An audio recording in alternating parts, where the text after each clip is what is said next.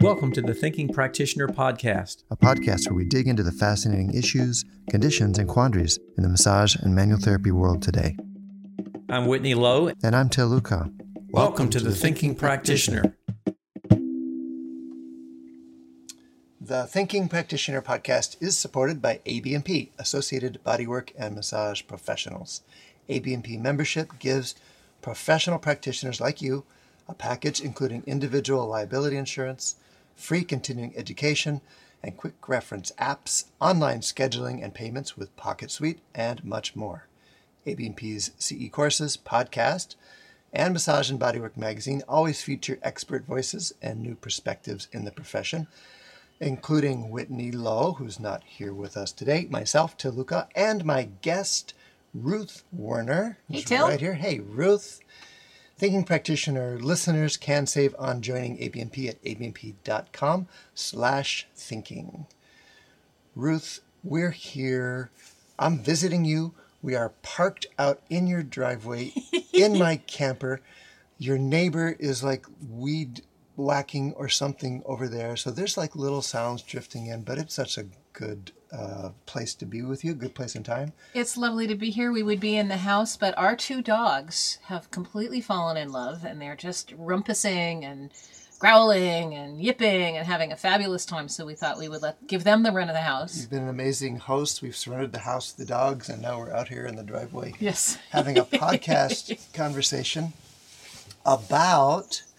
I, I mean, maybe you don't need any introduction at all, but maybe we should say something about who you are. You uh, have your own podcast. Yes. I have a client who. Mm-hmm. Uh, it's also uh, co-sponsored and run by ABMP. Yeah, it comes out under the ABMP podcasting umbrella. Yep. Comes out every Friday. You are the author of A Massage Therapist's Guide to Pathology, now in its seventh edition, published by Books of Discovery, our Boulder friends. Who is our closing sponsor for today, oh. ironically enough. Right on. Yeah. Anything else you want people to know about I you? write the pathology column for Massage and Bodywork magazine. Which is where I saw this article I want to talk about. Yeah. Anything else? Oh, you know, um, continuing education provider. I have a few classes, online self paced classes that are available through my website at ruthwerner.com. Okay, we'll put that in the show notes. Great. So I wanted to talk to you about your most recent article in the July August 2022 edition of Massage and Bodywork. You called it Long Term Lyme Disease Controversies and Challenges. Mm-hmm. And I was so, I always love reading your stuff because you really do your homework. You really do a great job of weaving together the key things that people need to know for in the manual therapy context in a balanced way, I think. And I always learn something too, and I learned something from your article. Even though I considered myself a very s- serious student of this topic, because in my case, I had long term Lyme disease and uh, really dove into that as both a personal and professional journey. So it was great to see your take on it. This, for me, this was 20 years ago. So to get caught up and uh, to have a chance to talk to you about it today here. Yeah, and you and I have been chatting about this a little bit. If I had known ahead of time that you were a person who'd had chronic Lyme, I would have, um, you know, requested your input and help to sort of broaden my perspective. But as it was, I um, I worked with a, a, woman that I know who uh, has been living with this, and she was sort of our focal point or our introduction to what it's like to live with this problem. What? Yeah, let's. Can we talk about her? You called her Rosie, not mm-hmm. her real name. What was she dealing with that you that got you so interested, or what story did you want to tell about her? Um, well, Rosie is actually uh, the daughter of some very dear friends. So I happened to mention that I was working on an article on chronic Lyme to my friend, and he said, "Oh, my daughter had that. Here, you you know, talk to her about that." And she had a very compelling story that that captured a lot of what ends up being a highly controversial topic. Yeah. She was really on the receiving end of that, which turns out you were. Yeah, you know, as well. A lot of that was my story, but what was what made her story controversial? Well, what happened for her is she, you know, had a tick bite, um, which she didn't realize at the moment. Mm-hmm. Um, some number of weeks later, developed some very alarming symptoms. Her heart rate was very low. She felt really sick. She couldn't have any energy. Um, she went to her doctor, who found no rash and consequently did not Consider Lyme disease. consider Lyme disease or prescribe the typical um, early, you know, early and effective two week dose of doxycycline. Um, she continued to get worse in very, very alarming ways uh, and pursued all kinds of medical avenues. But testing for Lyme disease, as I'm sure we'll get to, is not reliable. It doesn't give us really good information about. It, it, it will tell whether someone's been exposed to Lyme, but not when. Yeah. And so, you know, if you had Lyme, active, if you had yeah. a tick bite and got Borrelia when you were 10 and had virtually no symptoms, and now you're 30, you know, Yeah. there's no way to tell whether Yeah. that, you know, w- w- what state you're in. That's right. Um, and something yeah. like this was this statistic is years old, but something like one person in twenty in endemic areas like Connecticut test positive for Lyme antibodies. Oh, that's fascinating. That Yeah. doesn't surprise me at all. Yeah. Yeah, because not everybody has, you know, a really obvious or serious interaction with this infection. Right. But, uh, you know, another uh, success story is that if people recognize that they have been bit by a tick, bitten by a tick, um, early intervention with antibiotics is for the vast majority of people really, really, really effective. And I did read recently, I didn't read the article, just the headline, that, that Yeah. there's a new vaccine in phase three trials. Awesome. Yes. So we may have some more options soon. But anyway, so Rosie's story was similar to mine. She didn't catch it right away. She didn't know what it was, and she got all kinds of symptoms. She got very, she had to quit her job. She was, she basically lived on her parents' couch for two years. Yeah. Um, and and pursued diagnoses through the Mayo Clinic and all kinds of fancy places, Yep. where they, you know, assumed she had an eating disorder. They assumed she had chronic fatigue. Um, no one was willing to say, "Gosh, looks like Lyme disease," um, and she ended up finding um, a, a doctor who was willing, without having examined her, which is something that I still get angry about Doesn't sound so good. Prescribing very high dose and very long term antibiotics. Yeah. Um, so high dose that her pharmacist didn't want to fill the prescription, and so harsh on her that she literally, at one point, sat down to discuss her funeral plans with her mother because she was so disabled by this course of antibiotics. Um, but, and that doctor ended up being under investigation and losing his license and, you know, all that. But that said, something changed for her. As her at, at the And same we time. don't, yeah, at the same that- time as she was finishing her treatment. Uh-huh. And so was it causation or was it correlation? You know, hard to say, but nothing else had done any, made any change for her. Her Lyme symptoms got better her- after that crazy round of antibiotics, Yeah. perhaps. Yeah. and she um you know she's now uh, highly functional she has uh, she has a beautiful job she started her family Awesome. she's uh you know she's I actually saw her a couple of weeks ago Oh, nice. and um she's doing very very well she has some lingering effects Uh-huh. her heart rate has never really returned to normal she has some digestive issues Interesting. that could be related either to the antibiotics or For to sure. the lyme we don't Or you know we won't know could be the one. but she's no longer disabled Parallel to my story, in that I got a pretty clear diagnosis. I didn't have that uh, struggle, which is a big struggle for a lot of people with Lyme, even figuring out what's going on. I knew I got bit by a tick. I knew I got the rash. I knew it was Lyme disease. It did respond initially to antibiotics, and then when I would stop the antibiotics, it would get worse again.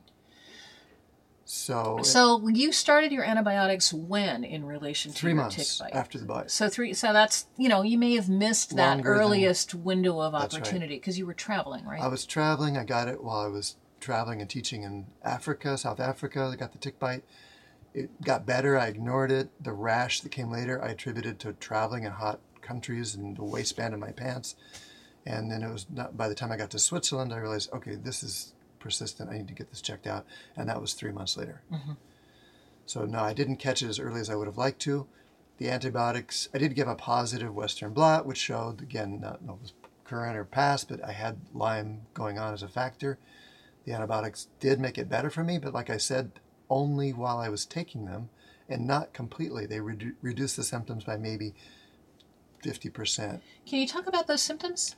Headaches, body aches. It was like having the flu. It's like the first couple days of a flu where everything just aches and your skin is painful. Do you have inflamed lymph nodes? Uh, sometimes, yep. Yeah, not huge, but they were sometimes tender or a little swollen. Do you have fever? Not a fever. And it just went on and on and on. it would persist and it would cycle throughout the day. There were, I mean, other symptoms too, like brain fog, like just the cognitive uh, impairment, and uh, emotionality is the other one. Just like I would be so emotionally sensitive to any sort of friction or irritation or You're talking about emotional friction, emotional irritation. emotional friction, Yeah. emotional like between me and my partner or me and my son. I had a baby kid there, or me and my Mm-hmm. colleagues, or you know my work commitments, those kinds of things. I would just be devastated by the smallest little disagreements, and that was really hard too. That's interesting. I mean, I, I, that sort of emotional lability yeah, um, did not turn up in what I ran across, and Rosie didn't report it. I think that was something unique. maybe unique to me. It was it was very recognizable because it would really come and go with the symptoms. Yeah. Some of that's just a result of being sick, I'm sure, of being in pain, but it was almost like this particular mood I could feel come in. Isn't that fascinating? Yeah. Yeah. Anyway, those I'm were sorry my. that you had to go through that. Well, thank you. It was. I mean, it was. It was. Uh, it sucked. And so you were doing antibiotics, and Yeah. you, you know, about how long were you? I mean, I know that it was sort of cyclical, right? Yeah. You sort of did it as needed. Uh, I did it most of three years. Uh huh. Wow. Most of three years. That must have done a number on your gut too. I was.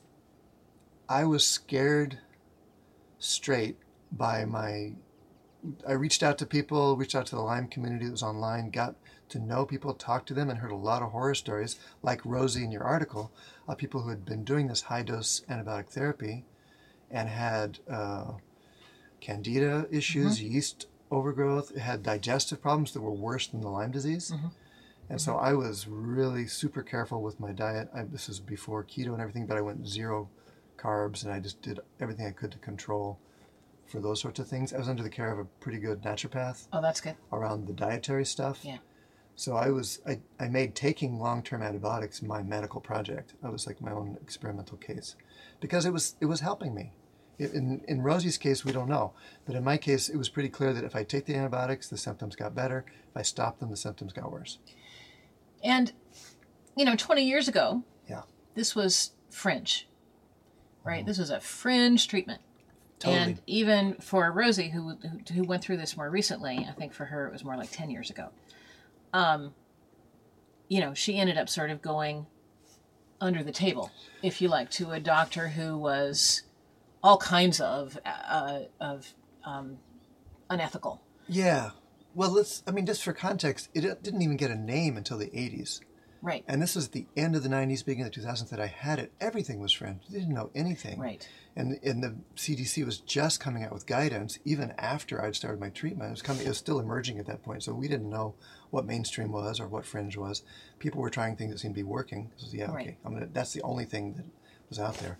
But no, you're right. That has emerged as a non-approved treatment to take that much antibiotics for that. And there's a couple of good reasons for that. And I'm not saying that your experience didn't happen or that Rosie's experience didn't happen. They Yeah. did. Yeah. But, you know, that needs to be done with the knowledge that large scale testing of these kinds of treatment protocols doesn't show reliable benefit and it does show substantial risk of harm.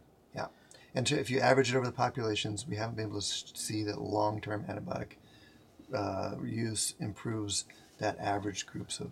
symptoms. And, you know, what we learned, what I learned from this, um, which came up in the article, is that Yeah. the most effective treatments for people who are having symptoms of what we'll call long-term Lyme disease is is to treat it by the individual, not by not not in terms of what large-scale research says, but what seems to work for this person without hurting them. That's those are the recommendations you mentioned in your article that have emerged, like a combination of things Mm-hmm. of support in different ways that are tailored or customized to the person. The customization is absolutely key. yeah, Yeah. yeah.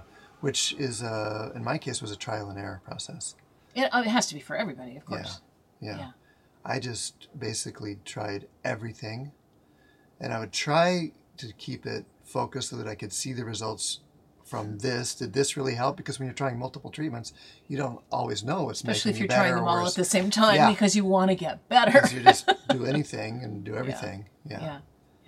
Which I went through one summer um, uh, in in Utah when my cough was first becoming a real problem, and I had a trio of friends who were all practicing in the same office. So I, I went for treatments every week, and I got acupuncture and craniosacral work and chiropractic special, you know, special chiropractic, and my cough got substantially better.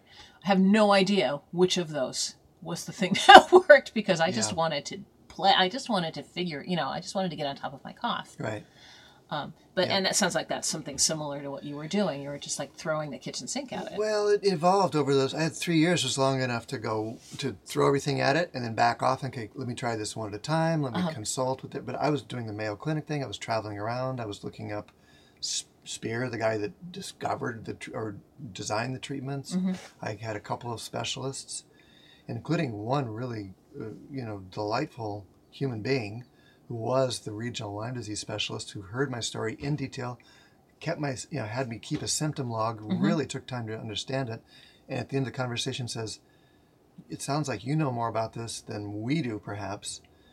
Uh, let me log you into PubMed here and let you look. I'm going to go see another client in the next room. Take some time, see what you can find here on my computer in my office, and let's talk about it. That was Well, I mean, it's validating for you, but it's It's it's, like, it, what it sort of heck? erodes a little bit of faith in your was the healthcare provider. regional expert in Lyme disease, Yeah. and he's saying we don't have no idea what to do. Yeah. What can you find that we can talk Right. about? Yeah, And you know, I think that's a, it, it's it's kind of nice to hear that kind of humility, yeah, right? Um, and and maybe we can talk a little bit about the the controversies and the conflicts that are happening in the medical in the medical community around let's talk about it. around that. Yeah, because you know it's it's not that doctors don't want to help. Uh-huh. it's that they want to help in a way that is likely to get good results. Yeah, and chronic lyme is really hard to demonstrate. Yeah, because we don't know. And it looks like a lot of different things. And a lyme Yes. disease test doesn't actually yield very useful information.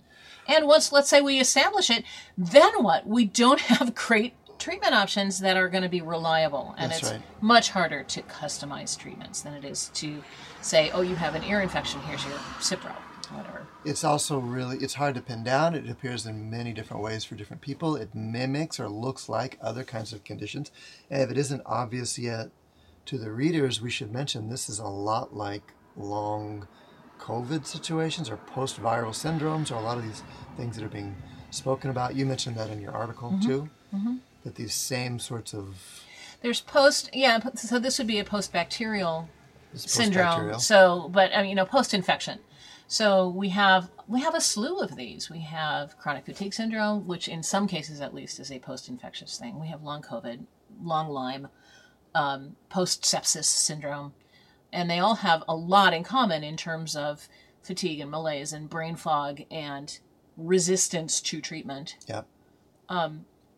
And so, uh, Multi-causal, multi-symptomatic. yeah, multifactorial. Yeah. And a lot of times, the people who are living with these conditions, and in fact, I have a friend right now who has both chronic Lyme and long COVID. Wow. It's awesome. Um, so to speak. Yeah. Uh, so these people often feel more or less abandoned by the medical community, Yeah. Um, taken advantage of, or Dismissed. gaslighted, or dismissed, or un, you know not believed. And and a lot of times, those are the people who come to us, and we might be a first resort. Often, we are a last resort. Yeah.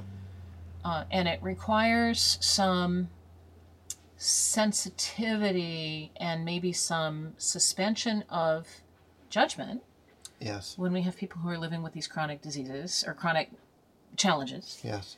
um, especially if their treatment options are things that we, you know, uh, are not great, not Yeah. crazy about. Yeah. It's not our call. Right. Here's an interesting phenomenon, and, and your your article makes this point. There's so much we can do just by really listening, believing people's story, and working with what they present us. In my case, ironically enough, well, I saw dozens, if not o- over a hundred different practitioners during hmm. those three years. I could pretty clearly map them out on a curve of their openness to my experience Right. and it was inverse, an inverse proportion to their conventionality in the medical system, meaning the most conventional uh, doctors were the most open-minded. Oh, that's nice to hear. To and the most alternative were the most certain and clear that everything else I was doing was harming me and a waste of my time, and I shouldn't be doing it, which was not a helpful message, especially as presented by some of them in particular cases. It just, I mean, the scoffing, turning their head like, "Oh my God," slapping their forehead when they heard other treatments I was making. When I when I was in a desperate place, So disrespectful. well, it's, it's unconscious about the impact of that as we Yeah. learn more about the you know placebo and nocebo relationships and the power of the context. They were demonstrating that they they didn't approve of my other treatment choices and trying and probably with the best of intentions trying to steer me toward what they thought would help but their style but also their certainty and closed Mm. attitude toward other stuff ended up not being helpful for me Uh, that makes me so sad yeah to hear. Yeah. And and also, you know, sur- uh, happily surprised that conventional healthcare providers. I don't know why I'm surprised about that, but that that more, uh, you know, conventional in terms of being medically mainstream yes were more open minded, and you know, largely because we got nothing. We did nothing. they well in this. So I mentioned the doctor, the specialist who turned his computer around and let me just dig into whatever he could find. Yeah. The other guy was an infectious disease specialist, the lead guy in Denver. Mm-hmm. Finally got an appointment after waiting two months. Similar, heard my story, and basically said, "We got nothing." But how is this for you emotionally? He was the f- Nice. yeah. He was the first guy to ask that. Wow, And I good nearly, for him. I nearly start crying talking Yeah, about it now because it, Yeah, that was the impact at the time. Yeah. Of course, he all he could do is listen and says, "Would you like me to write you a script for some antidepressants?" Right. Which I didn't need, but can be helpful in those kind of situations too. Absolutely. Oh, they Yeah. yeah. totally can because you know when depression gets layered on top of chronic things, the chronic things become harder to treat. That's right. Yeah. That's right. I'm glad that he did that. Yeah. I'm really glad. And I'm and I'm not suggesting that massage therapists should ask, how has this affected you emotionally? Nice. Right? It's sort of not our uh, it's not a can of worms that we're qualified to open. Yeah, opening the can is one thing. Listening to what comes out is another. Yes. So that, that it really is helpful to be heard and listened to, and to understand too that what we offer it touches opening a can. That's true. But that's a little different Then asking. from probing, yeah, right? Right. So I want to talk a little bit about your experiences with massage Yeah. while you were going through all this. Well, off mic, I told you about going to uh, a practitioner that I'd seen before I got Lyme, and mentioning I said I got Lyme disease. It's been a real bummer. I can't seem to kick it, and my back really hurts. Can I get some work? And he was he was taken back a little bit. He says, "Oh, Lyme disease. What do you want me to do about that?" He thought I was coming to him to ask him to fix my Lyme, essentially. And Flush it out. flush it out or whatever. and uh, I, I had to educate him a little bit. He says, no, it's my back that hurts. You were really good with my back. Can you help my back? He goes, oh, okay, yeah, let's try that. Right. But he had to do about three disclaimers too. It's like, I don't know if this is going to help your Lyme or not. It's like, yeah, of course. Just help my back, please. Right. Right. But that's um he was able with your help Yeah, to identify what your goals were. yeah, right? I think I think you disclosing that you had Lyme was was a useful thing for him to know because it adds context to his understanding of you and your experience, right. right? But your Lyme was not the reason you showed up, Mm-hmm. right? You showed up because you had pain. That's right. And as a as a teacher of pathology, or you know someone who who wants massage therapists to be feel confident about understanding the impact of various diseases or conditions for their clients who are coming because they have back pain or because they have fatigue or whatever. Um, you know what the the responsibility of your practitioner was to know enough about Lyme disease to not hurt you, Right. to not do something that's going to make something worse. which in this case it wasn't the case for me but the things to be careful of would be uh, pressure pacing duration, the kind of things that we can overwork someone with either an acute injury or an inflammatory condition.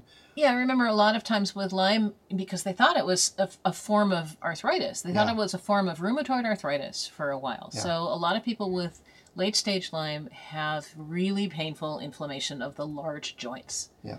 Um, and that, you know, that's something you don't want to make worse. Right. And it, there are stories of people be, Lyme being flared up by too aggressive of manual therapy. Certainly when it crosses over with fibromyalgia type tender points and things like that, which it often does and did mm-hmm. some for me, you want to be careful with that. But that's, I mean, those that's probably you listed that as the main danger of massage therapy, along with being dismissive of our client's experience, which I also experienced. Yeah, that frustrates me. it's you know, and that's something that I that I really found with Rosie as well as so many of her of, of the people that she looked to for help told her that she was wrong about her problem, that she didn't understand it, that you know, that she had an eating disorder, that she had chronic fatigue. Um and they were very dismissive Yeah. and that's you know that's what led her to seek out this weird doctor who almost killed her but also probably i mean i'll go out on a limb and say yeah it's correlation it, i'm open-minded to it also being causation that this course of antibiotics did something for her that eventually helped her turn the corner Yeah. i'm glad that she didn't die There's- because I mean, of it Yeah, me too. And I'm glad that I didn't end up with uh, worse complications from three years of antibiotics. Yeah But there's people that people are desperate in that case. I knew people that were giving themselves malaria uh-huh because that the fever that was thought was would cook out the spirochete, right or they would do bee stings on their painful joints. Mhm. They put a little basket Api, of bees. apitherapy Yeah. yeah to try to make their sore joints better. Mm-hmm. So people are desperate for things that will help them, and they're willing to sacrifice, you know, part of their health to improve the rest of it. And that's a tricky spot to be in. it is a tricky spot to be in and as massage therapist if we have a client who who we're worried about right that that with you know we have a legitimate concern that they are making choices about their health care that are not in their best interest it's a very tricky line because it's not appropriate to say i think that's a really bad idea Yeah. it is appropriate maybe to say if you would like to pursue another option here's a trusted name Nice. you know Nice. that's but that's really all that we can do Yes. um, it's just we we are it was it would be the worst breach of codes of ethics and scope of practice and standard of care to say i don't you know i think your doctor's not trustworthy Absolutely. yeah. Which is what I, the message I was getting, again, mostly from my alternative practitioners yeah about the Wow. conventional treatments. and you know 20 years ago is not that long ago No. right we Right. we know as a profession we had woken up enough to understand a little more about appropriate scope of practice and that um, and and the value of being interested in someone's experience and Right. validating patient choices and those kinds of things just the healing nature of that and the way the therapeutic alliance is built on that Mm-hmm. and not on making the correct necessary only making the correct medical choice in a way so let's talk a little bit about validating the patient experience. Yeah. You know when i asked myself this question for the for, for writing this article what is what is the best role for the massage therapist here? Again we're not going to fix lyme. Um, what we might be able to do is provide some relief probably temporary certain almost certainly temporary relief from many of the challenges that people with chronic lyme disease live with which ain't nothing which ain't nothing, right? It's important. The question is, um, let me reframe this. The, the, the point is to treat the person, not the disease, yeah right? And so, you know, your therapist who said, well, Lyme disease, what am I supposed to do with Lyme disease? Um, it took some coaching from you to say, no, no, no, I don't need you to treat the Lyme disease. I need you to help me with my back. and my experience in teaching pathology, because that's the filter that I come through, is that if if a massage therapist knows their client is living or dealing with some condition, that becomes the whole point and focus of their massage, and it's often not Right. what the client is looking for. Right. That's right. right? Exactly.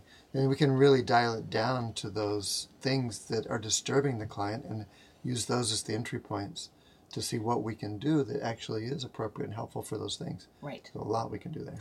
Right. With, you know, understanding enough about the disease or the condition to not hurt them. Yeah. Yeah. Where I mean, let's talk about the ending of your article where I was uh, a- acknowledging your difficulty as a writer to talk about the problems and the things we should be aware of and not get lost in the morass of what to do about it. Because there's so many different treatment approaches. And how that that is the morass where I live. I teach people techniques and things to do. But you walk that line where you're you're trying to help us be aware of it but stopping short of saying here's what you should do for good reasons. Yeah, I am not a technique teacher. I will never be one. Um, and I know that there's such a broad way, you know, the, the, the term massage is an enormous umbrella yeah that encompasses anything from structural integration to craniosacral to manual lymphatic drainage, Oh, right? right, right. Which, So- yes, For me to say this is indicated or this is contraindicated is ridiculous. All I can point out is here are some really good things that can happen if you're skilled and sensitive and compassionate. here's some and, things to keep in mind, and, and here yeah, are some bad things that can happen if you're not skilled or paying attention or compassionate. lovely. And from there, you know, you, you, it's up to you to minimize those risks and maximize those benefits. Yes. And you know, go, Til will teach you some ways that you might be able to do that. So, Well, yeah, I, I not know why necessarily in the context do- of Lyme, but No, I will if you want, but it's I can see why you don't do that in your articles. Uh, you, it's also the trap that I fall into too. Is the it depends. In the end, it depends. it always depends. And it always depends. It always does. And the more we get into it, the more we realize the variables have to be addressed. And we can't just say, do this. And yet, I wanted you to say a little more, do this at the end of your article. Because you're talking Sorry. about, yeah, I know. We, uh, we talked about it, but you, you, you finish beautifully. You say, uh, your fourth step in your critical thinking protocol consider possible strategies and alternatives. In this step, we need to survey our own experience and history with similar situations. This is also a time to see what other healthcare providers suggest for patients with similar goals. This, of course, is what where research literacy becomes important. And you're saving us a step. You say you go on PubMed, and sure enough, there's nothing there with chronic Lyme disease and massage, or PTLDS and massage. And Google Scholar has very limited information. Lots of material about Lyme disease, but little or nothing about issues with in the context of massage therapy. And then you go on to the next point, unfortunately, because that's where I want to say, even still, even though that there's not much known about massage and uh, Lyme disease, there's a lot we know about massage and backaches. There's a lot we know about massage and headaches. There's a lot we know about massage and anxiety or depression or discouragement. Right and you and and and where i got caught there and you you you have caught me um is conflating is doing exactly what i was discouraging people from doing a minute ago right is saying well you have lyme disease therefore lyme disease is all i need to learn about in order to help you know in And- order to help you You weren't saying this, but worse, since there's not much known about it, there's not much I can do. oh okay yeah and i didn't go in that direction i okay But it could right. set someone up to take That's that, true. have a takeaway. Yeah, that's absolutely true. Um, and so I will be more conscientious about that in the future Well- because, as we said, we're not there to treat Lyme disease. We're there to, to work with the person and what they want to accomplish today, whether it's help, please help me with my back pain, or whether it's please help me with my fatigue, or I Yeah. just don't want to feel like a fragile flower. Give me an hour where I can feel good. Something that feels okay in my body, Yeah. please, for a change. It's, I mean, Yeah, and that is that's a lot more than nothing. That's that's really really powerful and impactful. I would count down the hours and minutes to my appointments. oh, nice. Even making an appointment was a huge feat. If I could do one thing a day and it was make an appointment, sometimes that was all I could accomplish in a mm-hmm. day. Mm-hmm. And then it was counting down the time until that appointment, until that blessed hour or whatever would start. Yeah. So there were just precious oases in this desert of, of discomfort. and pain. That's beautiful to hear. I'm glad. I'm so glad that you had that experience. Um, Yeah. and I think we always need to remember that that pain relief, fatigue relief, it, it, it- might be the thing between the, the difference between someone feeling like they can live with this condition and someone not feeling like they can live with this condition. There's there's a place I can go where I don't feel as bad, and Yeah. that meant a lot. Yeah. That meant a whole lot. That got me through it. Really, there was. I mean, body work was a major resource for me in that mm-hmm. time, and I couldn't get enough of it. And the, the amount that I got really, really helped. It didn't fix the Lyme, I don't think, in a direct way, but it it it was one of the most important things I did. So, just for the sake of our listeners who I'm sure are wondering, are you okay? Ah, Can you talk a little bit about sort Yeah. of the, the, the your transition from feeling sick to feeling not sick? Well, yeah, I'm good. I'm actually really good. Uh, there was three years of being really bad, and nothing I would do would get rid of it. The antibiotics would keep it controlled, but not get rid of it. I stopped working for quite a period of time. I consulted lots of specialists, did everything I could, and then at some point, uh, it was escalating even with the antibiotics. And I was facing uh, the next treatment option that was given to me was a central line with IV antibiotics that I go in for daily, just to try to keep it controlled. Yeah. And this was with probably not a mainstream. This was with mainstream Oh, really? practitioners. This is before the CDC really started calling this quackery. This was like regular doctors who were Yeah. saying, "We're seeing results with this. Let's just it's all we got. Let's try it." And you're you're a case for that because you're intractable. So You uh, are intractable. anyway, it was the doctor. One of the doctors is who said he said, "How you doing with the antibiotics?" I said, "Actually, I'm feeling worse even with the antibiotics." Is okay. Let's try this before we do this next step. Let's try zero antibiotics. And if you don't feel worse, why do we keep giving you antibiotics? If you feel bad either way, why add the on. antibiotics onto the mix? And so I stopped the antibiotics. Did not feel worse. In fact, after a month or two, started to get gradually better, and then my symptoms continued to improve, so that now today I have zero symptoms. Zero symptoms. I'm all better. Yay words. for that doctor. Yeah. So in hindsight, who knows how much the antibiotics were part of that malaise? Mm-hmm. They were very clearly keeping the symptoms controlled at some point in the process. And then my theory now is perhaps the reservoirs were all depleted, if there were reservoirs of the organisms, and I was having an immunological reaction to the either the antibiotics themselves or probably to the former damage the organism had done to my immune system Right. and that over time that got to settle out and uh, I got better.